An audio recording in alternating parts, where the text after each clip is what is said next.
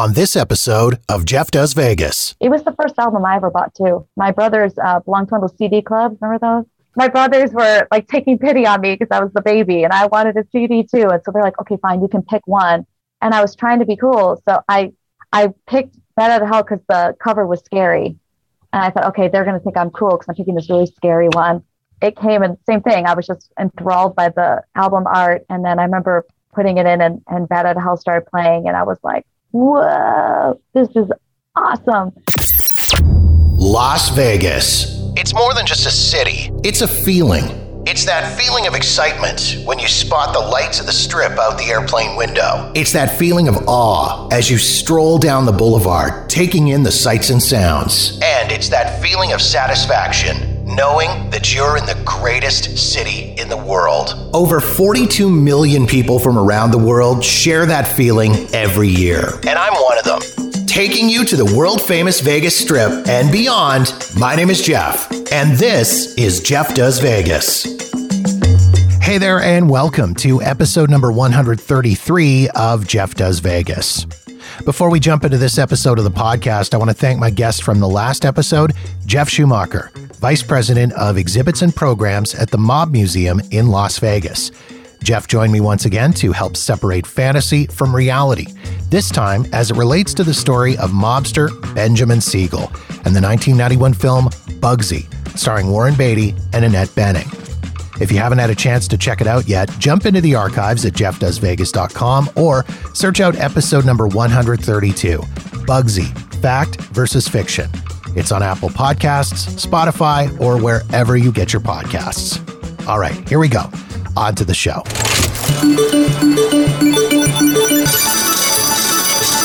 October 21st, 1977, saw the release of what would eventually become one of the best selling albums of all time Meat Loaf's Bat Out of Hell.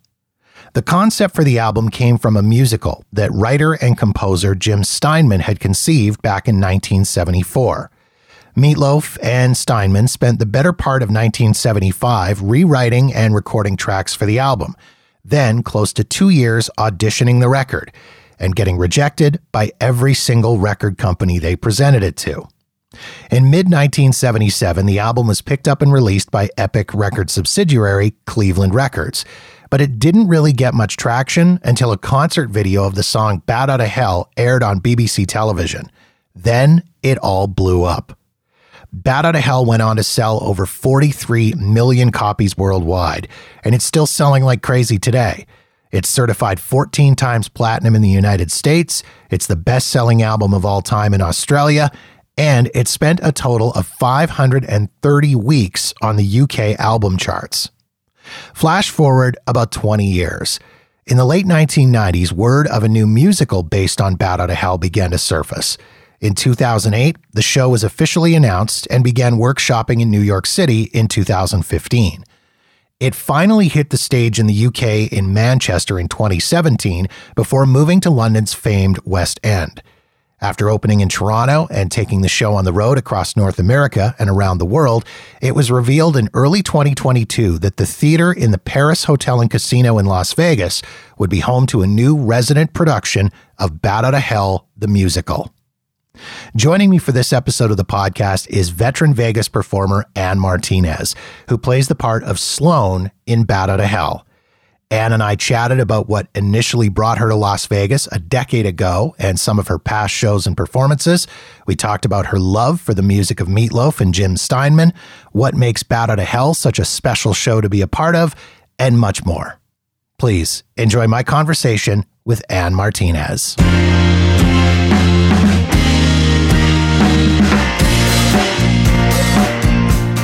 I'm originally from Rochester, New York. Uh, I made the move in the summer of 2012. Uh, my husband got hired with Cirque du Soleil's production of O as a technician and scuba diver.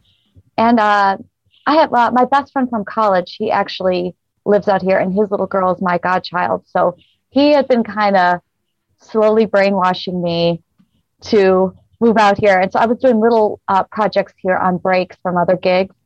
And then uh, when my husband got hired with Cirque, it just kind of finally all came together.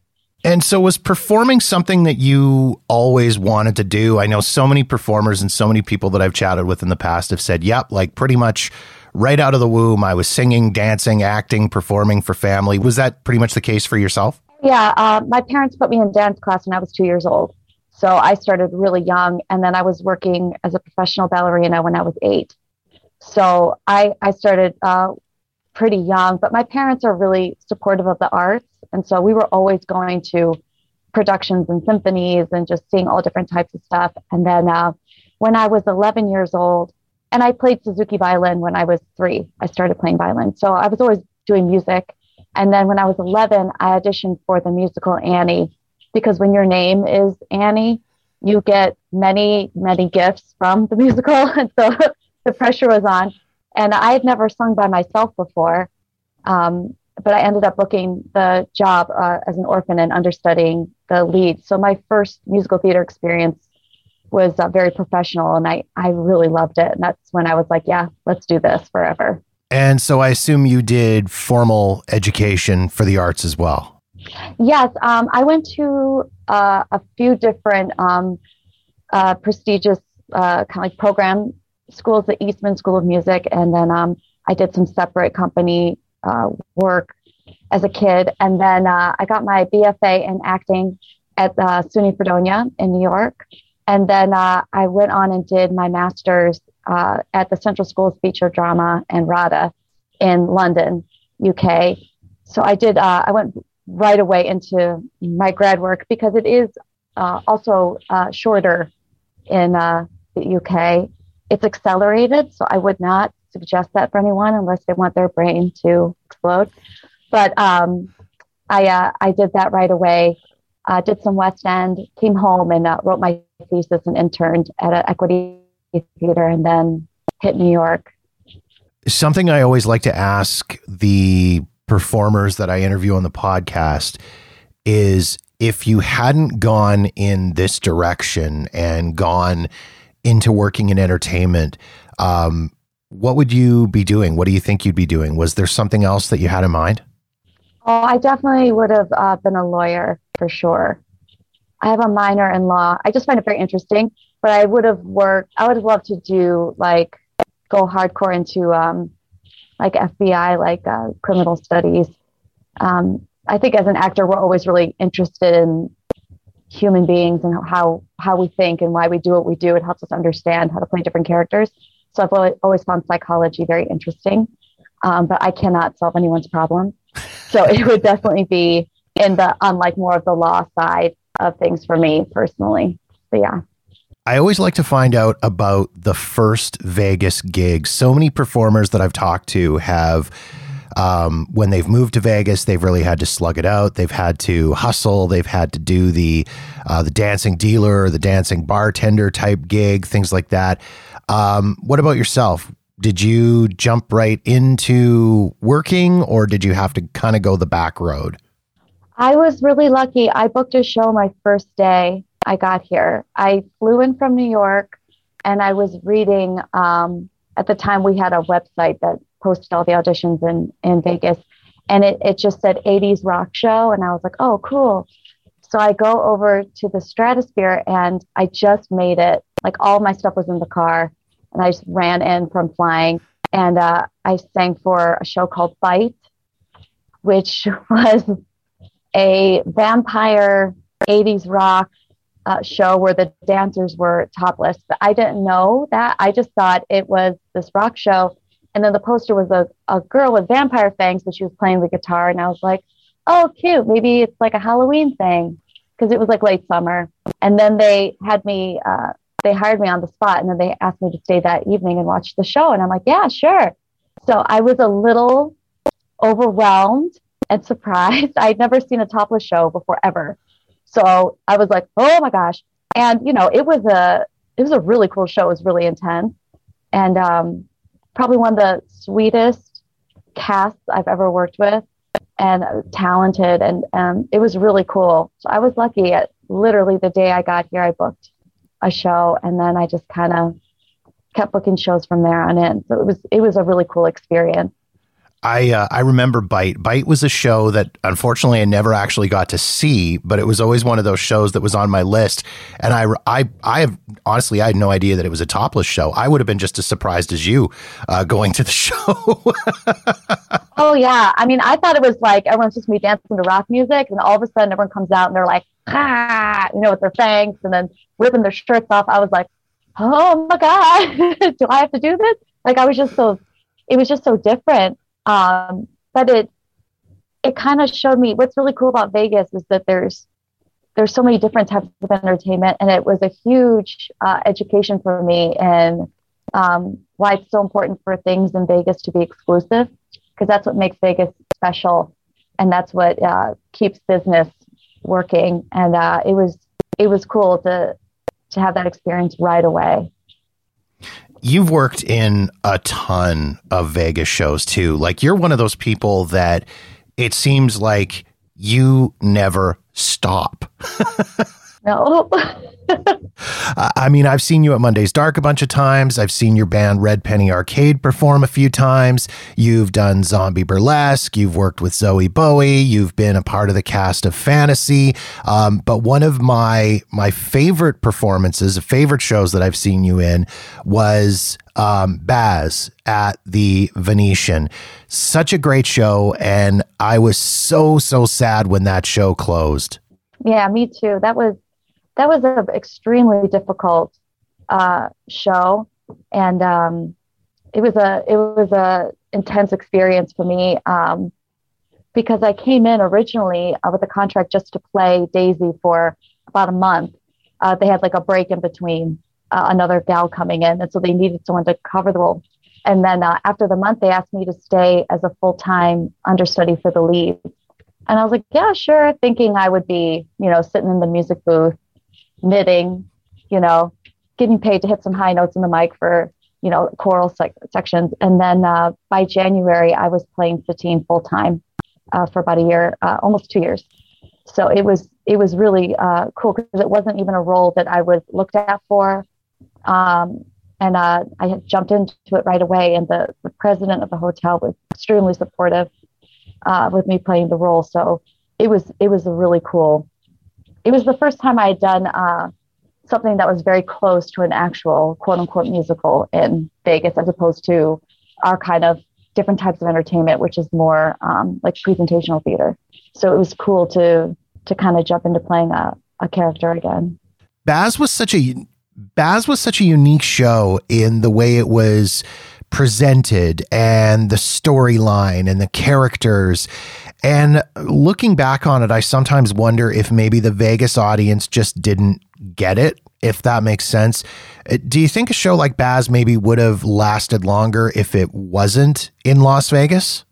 Um, I don't know. I think I think in any uh, show, especially nowadays, um, so much has to go into the marketing because when people come, if they don't see it, if they don't know what it is immediately, they're not going to come. And I think uh, that's a mistake uh, we all make in this the, the world today is um, adjusting our marketing for uh, an audience. I would say like market your project, your show, whatever, as though the person looking at it does not speak English at all and has no idea what you're talking about. So it should be something that's very easy to pronounce, uh, bright colors that are attractive to the eye, and have some kind of movement and some kind of a, a reel that lets me know what it is in 30 seconds, which is very difficult um, because there is so much to do in town. But uh, but yeah, I think the I think the show was great. I think it was very beautiful. Um, but for me, it's all about if if someone doesn't know what it is, uh, they're not going to purchase. So, but when we did have people come, they really loved it. So that's all I can do as a as a performer is you know, kind of release that to the people who are in charge of that, and then hope that it um, it connects with the audience. Uh, the only thing I can do is is tell the story, and that's you know, and that was very important uh, to all of us in the cast every night. And so when people did come to the show, they they really enjoyed it. They enjoyed what they saw, and uh, we could be ambiguous on certain things and specific in others. So, yeah, I think it's just kind of you have to have that full combo the most amazing show could have incredible reviews, but if people don't know how to get there or what it is uh, right away, you risk, you know, people not coming. But it, it just happens. And sometimes hotels, you know, they closed us uh, because they were going to have a exhibition coming in, and uh, so we closed, and then the exhibition never came. The shows, the theater's been empty since. So you just you never know what's going on business wise with the hotels, and I respect that. You know, it's not really my lane, so you have to always kind of remember the hotel, uh, especially when they're invested in something. It's up to them what they would like to do with the property. I want to talk about when you first moved to Las Vegas. Was there anything that really surprised you about the city? I know other people that I've spoken to and and even myself now that I've been spending more time in the city and and getting away from the tourist areas and away from the strip, I'm always kind of surprised about how sprawled out and normal the city is. And it, I think for a lot of people it really isn't what they're expecting. Was that kind of the same deal for yourself? Yeah, I mean, when you leave the strip area, it's like a small town. You know, they know us at the grocery store, they know us at the bank, you know. So I think it kind of surprised me at um, how lovely it is to to live here and that, you know, you can own a home and have children and own your cars and have a house and and still work in your field. Whereas, you know, like in New York, it's so expensive for a tiny little place. You know, and I didn't want to spend the rest of my life paying rent. And uh, my parents were very supportive, but my my dad especially always said, "You are not to wait tables. That's not why you've worked so hard, because you're here to work and make money. This is a business." And so, you know, in New York, it was kind of like, well, you have to wait tables for a year and pay your dues before you know you'll even be seen by certain people. And I was like, you know, I don't need that check mark on my resume of doing Broadway. I would much rather. I did West End, and had that thrill. I was like, I'm here to make money and make a living. And I want to be able to settle down somewhere and still work. And I think that's what is so great about Vegas is that people in this business can live here and work here and it's quite sweet. It's just, you know, when you go to the strip, you just get ready for crazy pants, McGee coming at you at all places. so it's very entertaining. It's there's always something to see. Um, but I love that, you know, when you're off strip, there's a dog park and, you know, there are, if you're religious, there are tons of churches and other places you can go to worship and there's, you know, groups you can talk to and uh, people here are very nice. And, uh, you know, it's kind of like a quirky little world. It's, it, that was a surprise for me, uh, definitely. And I'm always surprised by the insanity that I see weekly. Um, and that's always entertaining. We were, I was driving on the 15 when I first moved here and uh, there was heavy traffic. So, you know, we're kind of stuck. And I looked to my right and a guy dressed as Elvis uh, pulled up next to me in a motorized wheelchair. And he had a huge boa constrictor, a real one, alive, around his neck. And he just was like, right past me. And I was like, this is where I live. so that was probably that like okay moment for me. Yeah. Um, the other thing that a lot of people I've talked to that have made the move from um, New York or Los Angeles to Las Vegas in, in the entertainment world is is how much more of a community feeling it is, where it seems like everybody is willing to help each other out as opposed to stab each other in the back. Yeah, I mean, uh, New York and uh, LA are very competitive, um, and I've always, uh, I've always thought that's such a a bad choice, in, in my opinion, only because there's no way you can ever win. You know, there's always something that you're not going to get, and uh, our, this business is tough because we have to be so vulnerable to do what we do, and so our heart's already on our sleeves. So if you don't get something, it already hurts. So to add competition with somebody that you have no control over is, to, in my opinion, a bad idea. Um, and I've watched a lot of people um, suffer mentally from that. So I always kind of steer clear of that and people who are like that. Uh, and there are some people in Vegas who are, who are like that, and they're just, you know, unfortunately, but the, the vast majority um, are people we just want to work and do our jobs and and we know who we are and what we do and so if something doesn't work out, you know, it's on us and you just kind of move on. And um, yeah, I'm all, I mean, me personally, I'm all about helping people out. Like, you know, when you move to a new place, you don't know anybody. And here it's a lot of networking.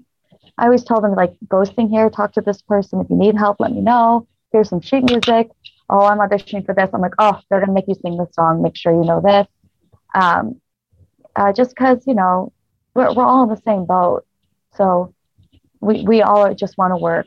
So it, it's been cool to be in a town that's the vast majority is that mentality to be kind and supportive. And uh, I genuinely enjoy watching other women, you know, succeed. It's really cool because I we all know how difficult uh, this business is anyway. So when I see somebody who I know works so hard, it it makes me really happy because I I know the work she put in and how much it means to her to be in that moment. So it's it's a nice thing to see. My understanding is that the people who are not nice people don't last very long in Las Vegas. No, they do not. Um, it was when I moved out here. It was really tough. I had had quite a, a group, really, really not very nice uh, to me, and it was at the time it was really, really hurtful because I just didn't understand. Um, but they all just kind of disappeared later um, because you know there people like that in any profession. Um, when you're spending so much time on foolishness, you spend less time on your own work, your own craft, your own dreams, your own family. You know, it's a distraction, and it's just like a a spiral down of, of just being unhappy. Nothing's ever enough, and so yeah, it just doesn't work. But there's a lot of people in this town who have been so incredibly kind and helpful to me personally. And they are always working, they're always thriving, they're always lovely. No matter ups or downs, they just keep on working. And I'm like, well, they work because they're lovely to work with. You know, I've met a lot of people who in my career who are extremely talented, way better singer than me, way more beautiful, way more talented. I'm like a little troll next to them. But I've booked gigs uh, because I was on time and I was polite to the pianist and um, I, I knew my material. It's like little things like that that uh, really separate the people who continue to work uh, and the people who just kind of fall out from it all. It's just all about. I think that's like that in every business, though. The uh, the kinder you are and the easier you are to work with um, is the most important thing, and uh, everything else you bring is just a plus. Well, those people are gone. They have left Las Vegas. They are no longer a part of the world that we are speaking of today. You, however, are still there, and you are now on the Vegas Strip headlining a brand new show, Bat Out of Hell, the musical at the Paris Theater.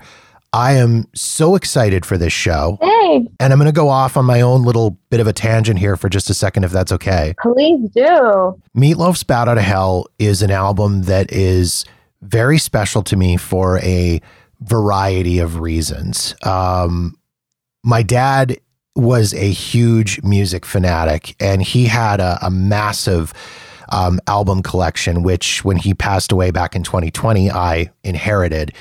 And one of those albums was Bat Out of Hell. It's an album that I used to listen to constantly to the point where I, I drove everybody nuts listening to Bat Out of Hell. And I mean, I was a kid. I was five, six, maybe seven years old when I started listening to it. And I mean, the album artwork on that album cover was just incredible. And I would just spend hours staring at that album cover and, um, dissecting it and looking for new details and finding something new every time I would look at it. So to have this music brought to life in the form of a a musical and a show and presented in such a, a unique way is so cool to me and so amazing to me and I'm I'm so happy to see it come to life in this way. Well, Jim Steinman, when he was writing it, he was in college, and uh, he had this dream of writing this kind of Peter Pan esque musical and uh, that's the first album. So he actually wanted it to be a musical, and he couldn't find just the backing for it. And in frustration, he was like, "Oh my God, let's just record it like an album, just so I can have a recording." And so it really was intended to be a musical, the first album. And then quite accidentally, the album blew up because like everyone just was going crazy about it. So everything Jim wrote, all of his music and that Meat Loaf was singing, it was always intended to be a theatrical for a, a play. And so when I when I got this job and the producers told me that, I, I was like, oh my God. And I I just went home and I, you know, got a glass of wine, turned the lights out, and just was like, I'm gonna listen to this whole album front to back, knowing that it was meant to be a musical. And I it was a totally different experience. I kind of understood like you know they have those like pauses and then they're like the, sometimes there's like talking before something and i was like oh my god that's what he meant this whole time it's like the the music took on a whole new meaning and uh, all of his stuff knowing that with his entire canon um, really kind of added a, a, different kind of a weight to already brilliant music it was the first album i ever bought too my brothers uh, belonged to one of those cd clubs remember those Oh yeah, yeah. I think I still owe Columbia House money. Actually, I think we all do. We all owe them like five ninety nine. But um, my brothers were like taking pity on me because I was the baby and I wanted a CD too. And so they're like, "Okay, fine, you can pick one." And I was trying to be cool, so I I picked Bat Out of Hell because the cover was scary, and I thought, okay, they're gonna think I'm cool because I'm picking this really scary one. And um, it came and same thing. I was just enthralled by the album art, and then I remember you know, putting it in and, and Out of Hell started playing and I was like, whoa, this is awesome. And I, so I've always loved that music. So it was, it was really cool. Um, when I got the, the call to come and audition for this, you know, I started kind of devouring all the information I could find about the musical and how it came to be. Let's talk about the musical, obviously, because it does have a plot. It's got a storyline. What is the story of Bat Out of Hell? So the the Cliff Notes version is uh, it's this post-apocalyptic city, and there's all there's this kind of motorcycle punk gang, and they're all 18 forever, kind of like the Lost Boys in Peter Panish. And uh, they've got all these different characters that are in the group, and they all kind of have their little statuses. And their leader is named Strat, and he's like their you know crazy fearless leader. And uh, in this city, and they're always just causing chaos. and they're spray painting stuff, blowing things up, just being a pain in the butt. And there's this huge tower in the middle of the city, and that's where my character Sloan lives. And I live there with my husband Falco, uh, that's played by Travis Kloer. And then uh, we have our daughter named Raven, and that's played by Alize Cruz, and she is turning 18. And uh, the the conflict between the parents is the father wants her to stay inside forever. We keep her locked up in this tower, kind of like Rapunzel. And I secretly want her to go out and have some fun. So she ends up falling in love with the head of this gang, Strat, and chaos ensues. So there's these two love stories the love story between the, the two young people, and then there's this love story between the parents who had their daughter very young. They were 16. And so they're young parents and very flawed, and they're living in this wild world everything's just con- continual chaos and lots of leather. And uh, it kind of is uh, what happens as the story goes along, and uh, both of them, uh, the challenges both of the couples face, and if they decide to continue together, all surrounded by music and mayhem and magic and um, Jim Steinman's canon. It's really kind of a, a Peter Pan, Romeo and Juliet, all of this sort of yeah. rolled into one with some just really kick ass music thrown in. Like just ridiculously kick ass music. And the the cast, I mean, this cast is packed full of ridiculous, insanely talented people. Um, because this show is hard. You can't you can't uh, just do one. You have to sing this music, which is very hard, and you must dance. This is probably some of the hardest choreography I've ever seen. It's very quirky and very different, uh, and very much its own style for a reason. You know, the way the the Lost that group dances, um, it's very much their language.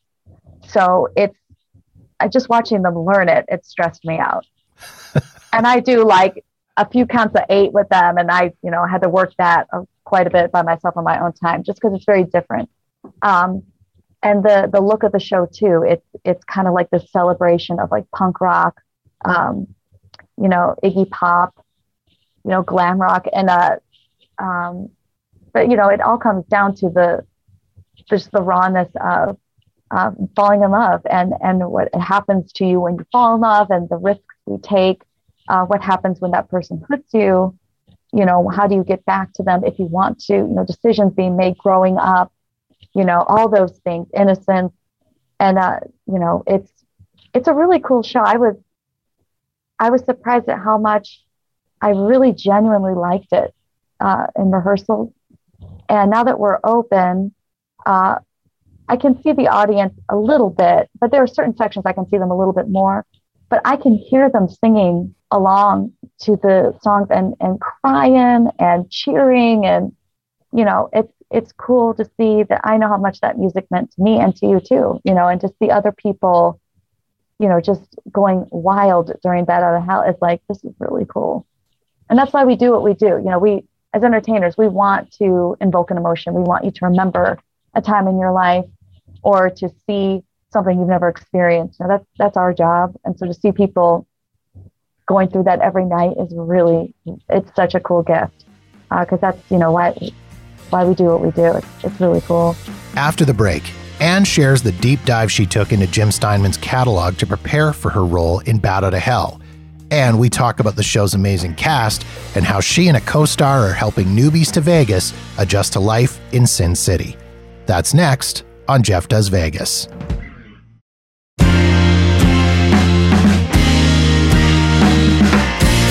You mentioned the cast of this show and you mentioned Travis Cloer, who, I mean, Travis is a, a Vegas veteran in and of itself. I mean, he did, what was it, about a billion oh. performances at Jersey Boys or something like that. He's the longest run. He holds the record of playing Frankie Valli the longest. He's a beast. And he's a beast. But it was, work, we've always wanted to work together in a show. It just never happened. And then at, uh, callbacks were really intense. It was like two weeks of, of callbacks and as you go along, you know, it's less and less people. And then the last day, they're pairing people up, you know, to do this. And we sing um, Paradise by the Dashboard Light, which is, you know, eight minutes of just, you know, blood going everywhere, bleeding, screaming, vocals, just crazy. And um, they had us sing it like over and over and over and over. And we had done it about six times in a row that day. And they asked, if you do it one more time, and we're like, sure. And he looked at me and was like, oh my God. I was like, I, I think I got one left in me. He's like, yeah, me too. But um, Travis, uh, I think with he and I, we just like each other in life. You know, we have a lot of respect for each other, and we both are very focused, but we're also fearless. So we're willing to just go for it, and we have the other one's back.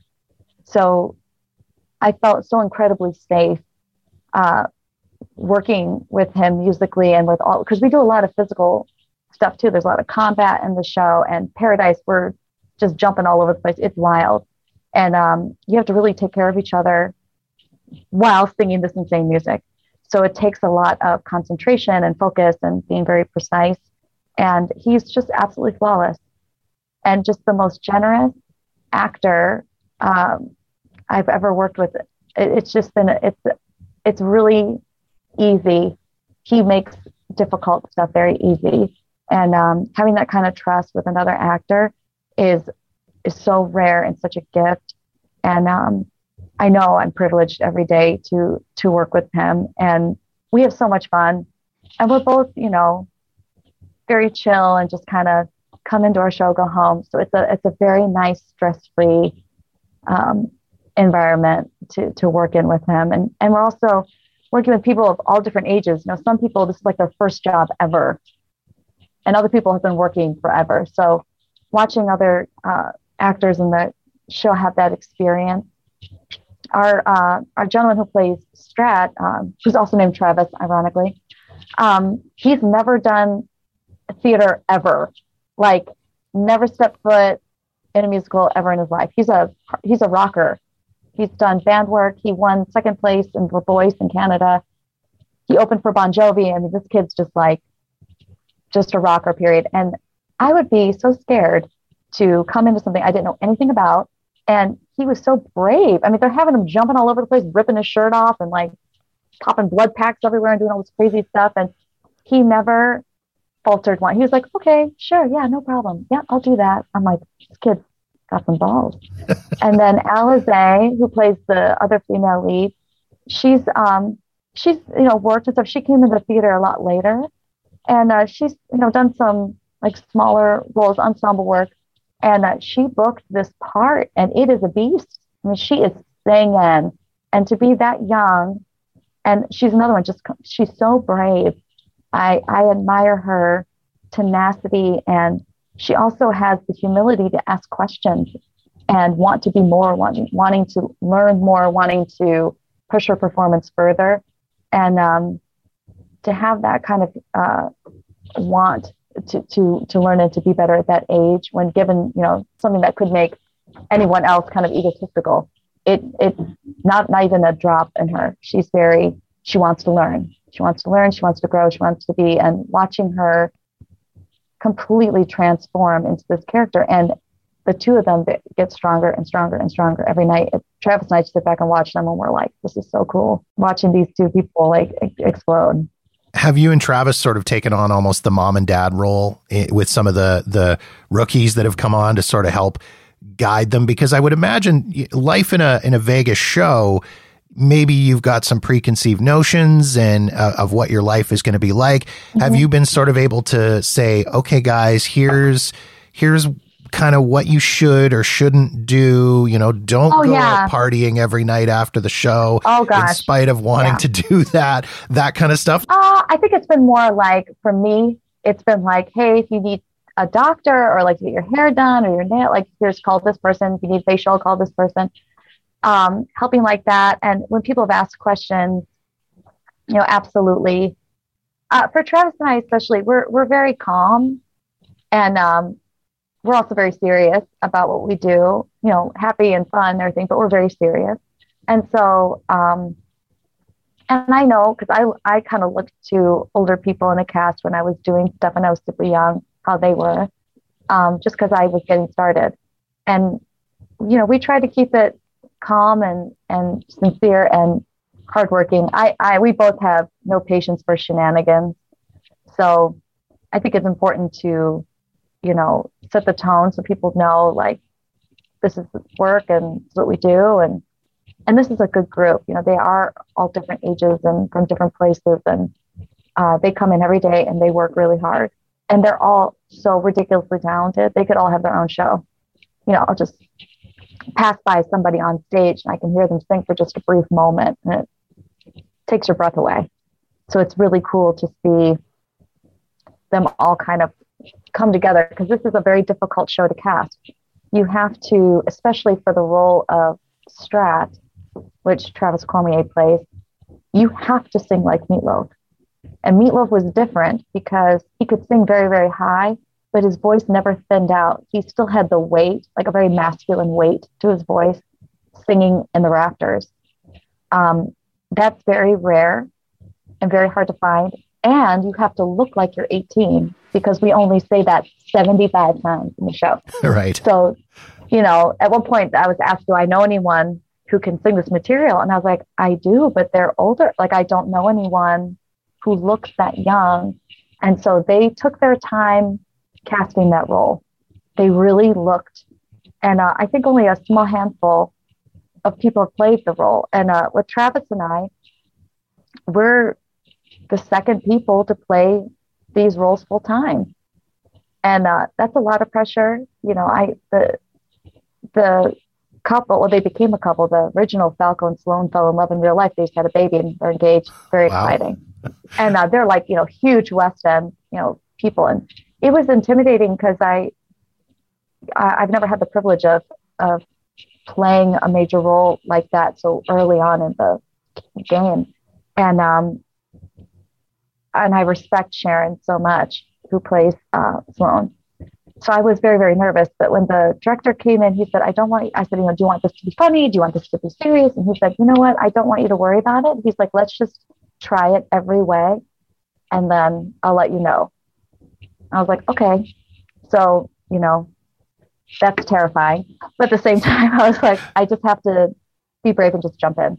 And um, he uh, he very much uh, guided us in the in the story itself kept it open for us to take on our own interpretations and build, still stay true to the intention of the characters. So that was a really cool experience.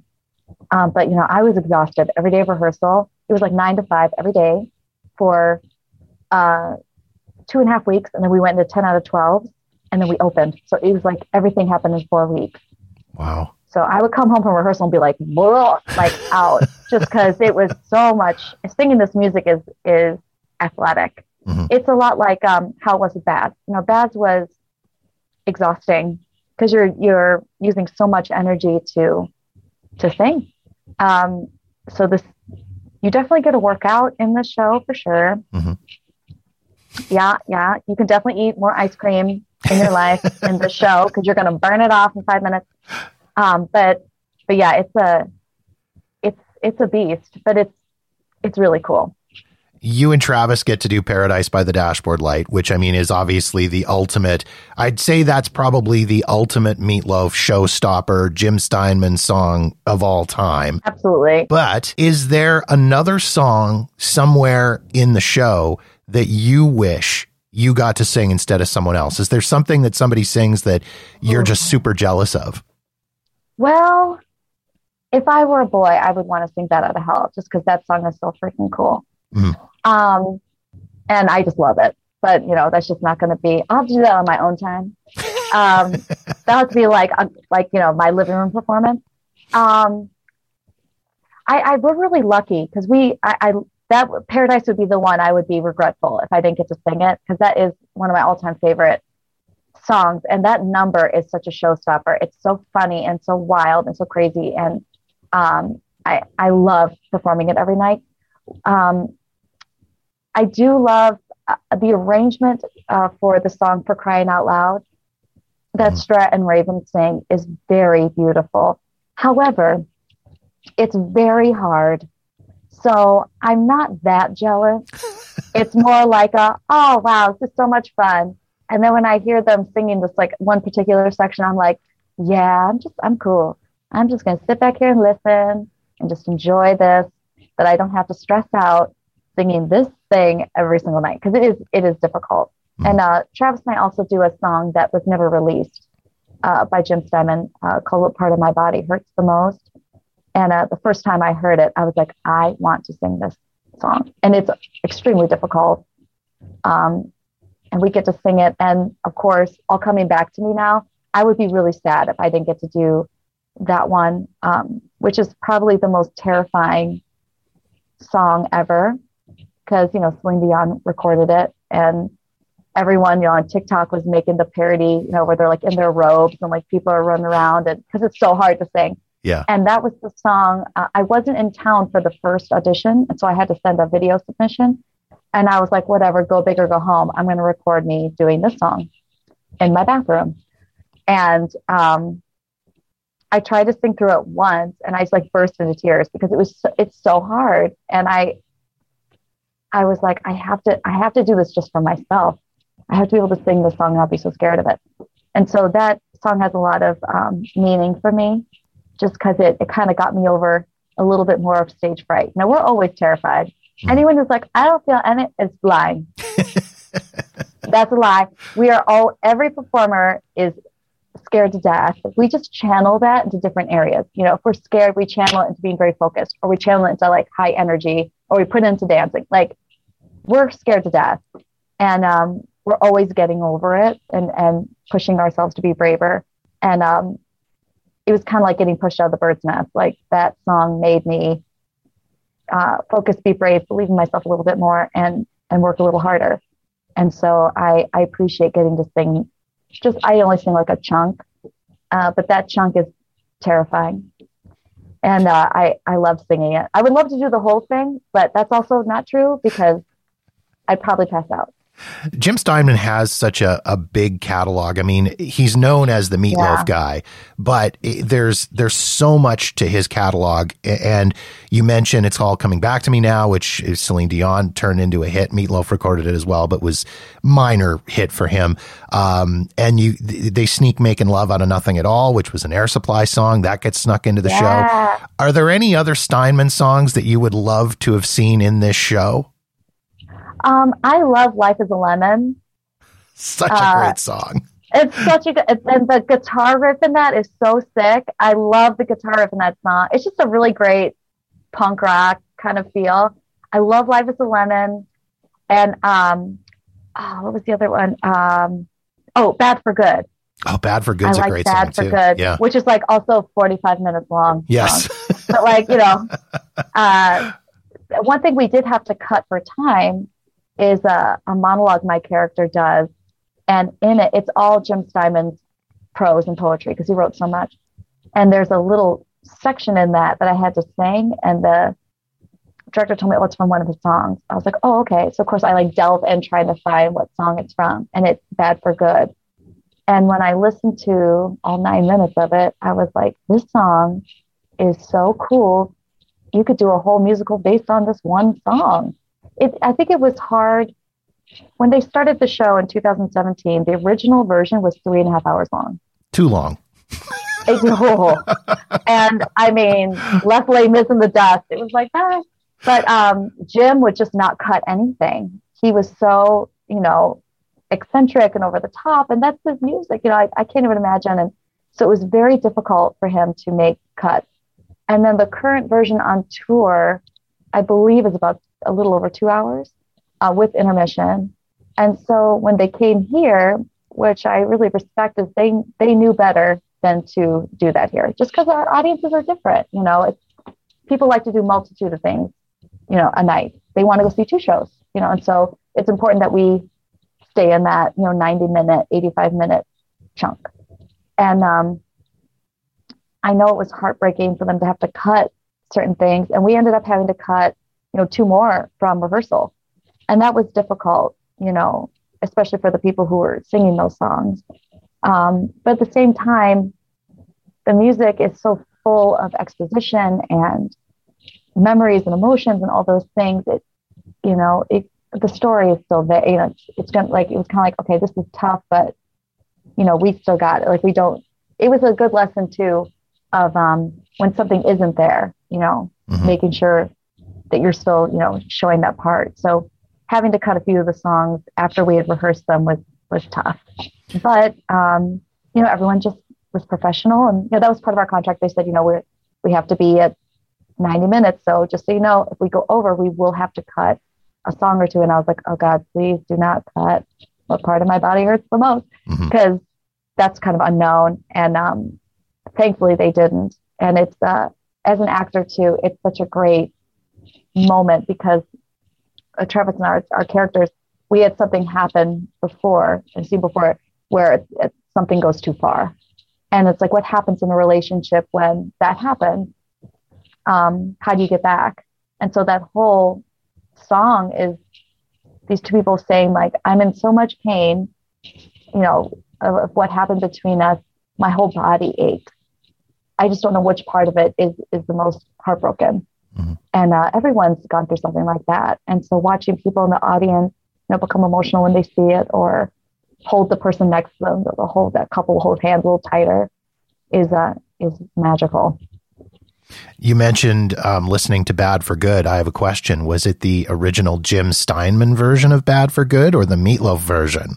Jim Steinman. Nice.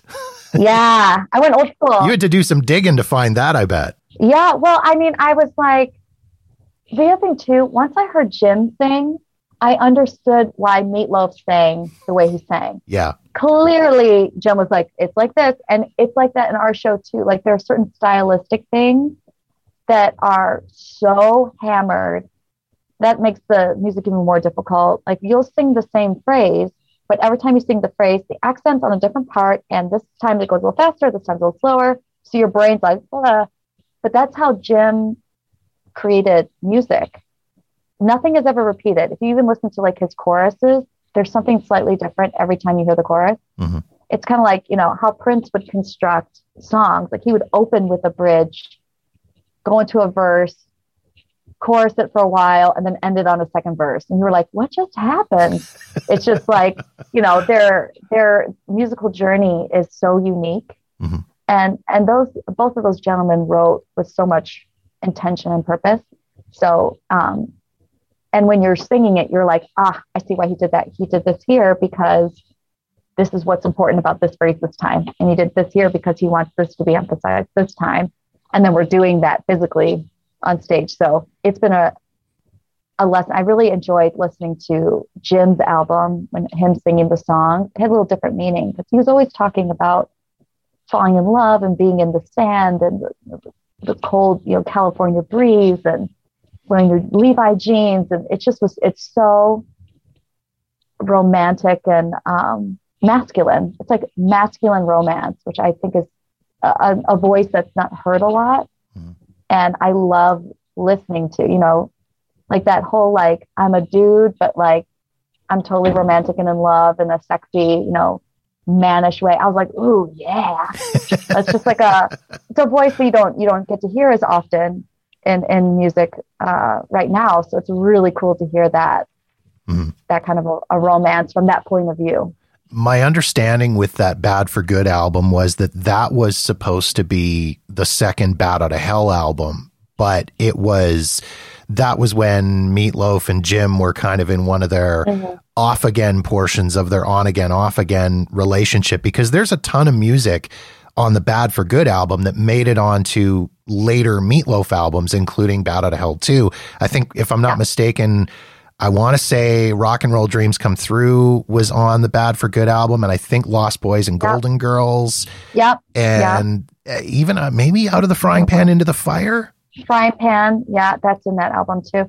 Yeah, with with Jim and Meat Loaf, they both were big personalities, uh, very stubborn, and um, when it worked for them, it worked, and when it didn't work, it did not. So that was kind of like the magic between them is that when they were on the same page, oh my God, it was just like, and that, you know, was the most success for both of them.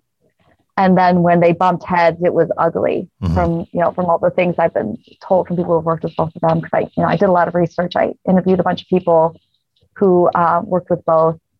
Um, and uh, I think that's the, the hard part about uh, some people, you know, who are artistic, you got to be a little wacky.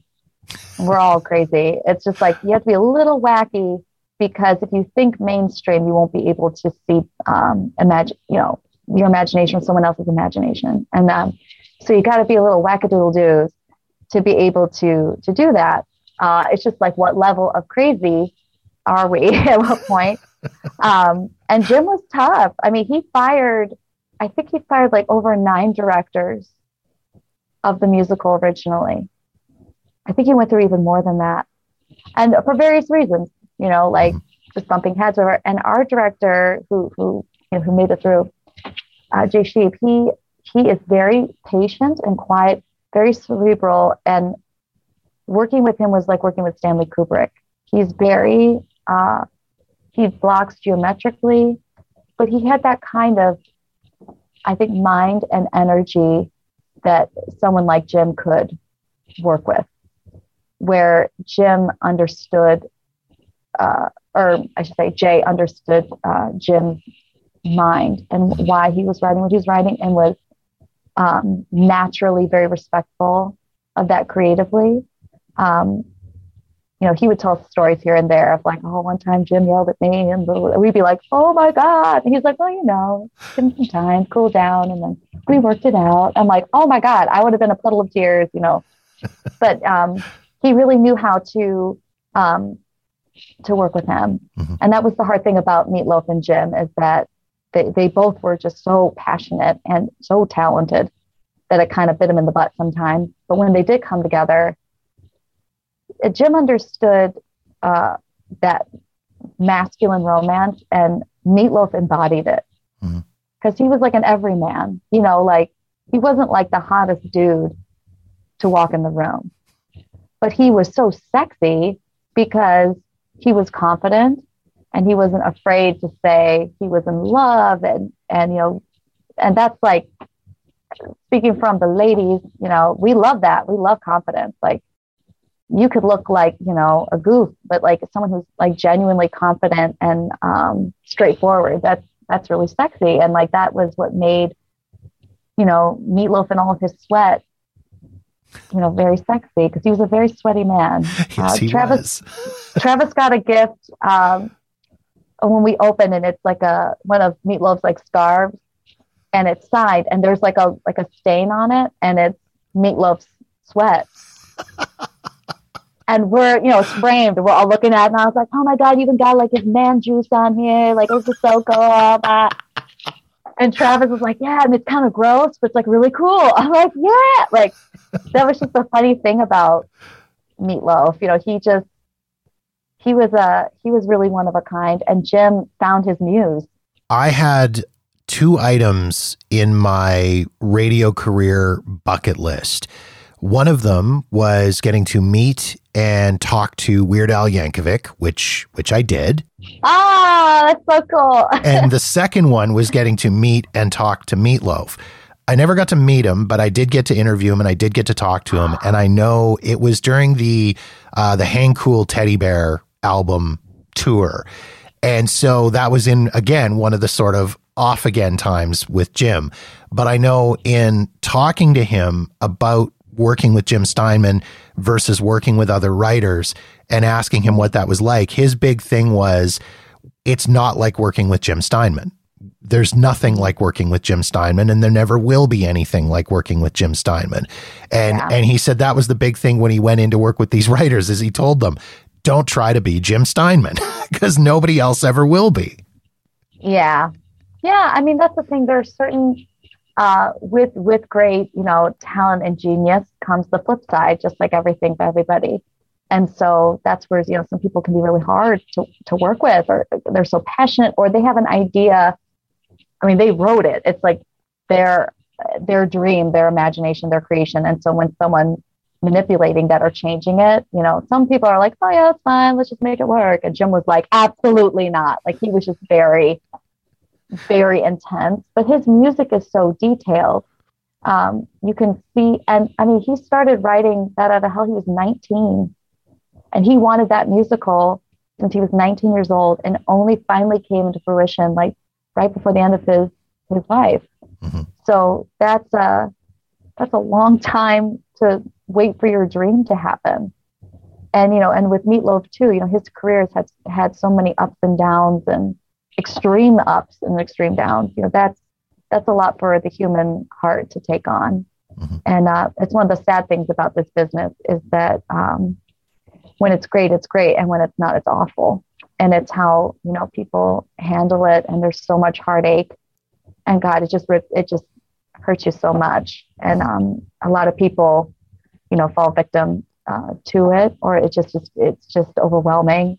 And I've watched that um, fortunately and unfortunately, I saw a lot of that really young because I got started young and I kind of saw the bad things that can happen in this business when I was a kid. Uh, I'm grateful that I saw it then um, because it made me make decisions later uh, to protect myself and, and stay, you know, focused and healthy. But, you know, you got someone who's plucked out of nowhere and they've got this gift and, you know, all these things are coming at them. It's really hard to manage all of that. And uh, the two of them like I said, when they bumped heads, it was just the worst because when they got along, ooh, they made some awesome stuff. I am so stoked to get to Vegas and see this show. I can't wait to get down Yay! there and, and, see you guys. Um, before I let you go, I have one very important question I have to ask. On a hot summer night, would you offer your throat to the wolf with the red roses? Will he offer me his teeth? Yes. Will he offer me his jaws? Yes. Will he offer me his hunger? Yes. And does he love me? Yes. Yes. So again, on a hot summer night, would you offer your throat to the wolf with the red roses? Yes. I bet you say that to all the podcasters. Ah, you got me good. we we do say that in the show. And I have to say, every time our cast member says that line, I bet you say that to all the boys. Uh, my friend Mecca and I are on the other side of the stage. She plays Zahara, and we always go, Daddy! Super loud because we were saying that's like one of the sexiest things ever on that original album. And uh, still the hottest thing ever. And you're fantastic. Thank you so much for uh, taking time to jump on and chat. I can't wait to come see you guys in Vegas. You're welcome. I'll see you soon.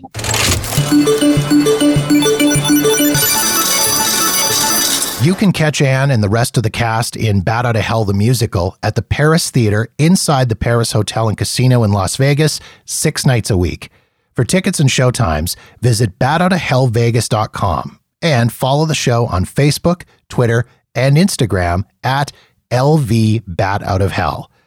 Also, if you want to keep up with what Anne herself is up to, give her a follow on Instagram at Anne Martinez LV.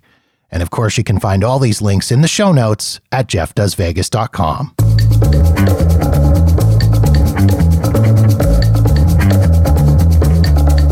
And that wraps up another episode of Jeff Does Vegas. If you've got feedback on this episode of the show, or any other episode for that matter, or you've got suggestions and ideas for topics you'd like me to cover on the podcast, please feel free to reach out to me via Facebook, Twitter, or Instagram at Jeff Does Vegas. Or drop me an email directly at jeff at jeffdoesvegas.com. In the meantime, thank you so much for checking out the show. Be sure to follow us wherever you get your podcasts so you'll know the moment new episodes are available. And don't forget to visit jeffdoesvegas.com for past episodes and show notes. My name is Jeff, and this has been Jeff Does Vegas, a Walker New Media production.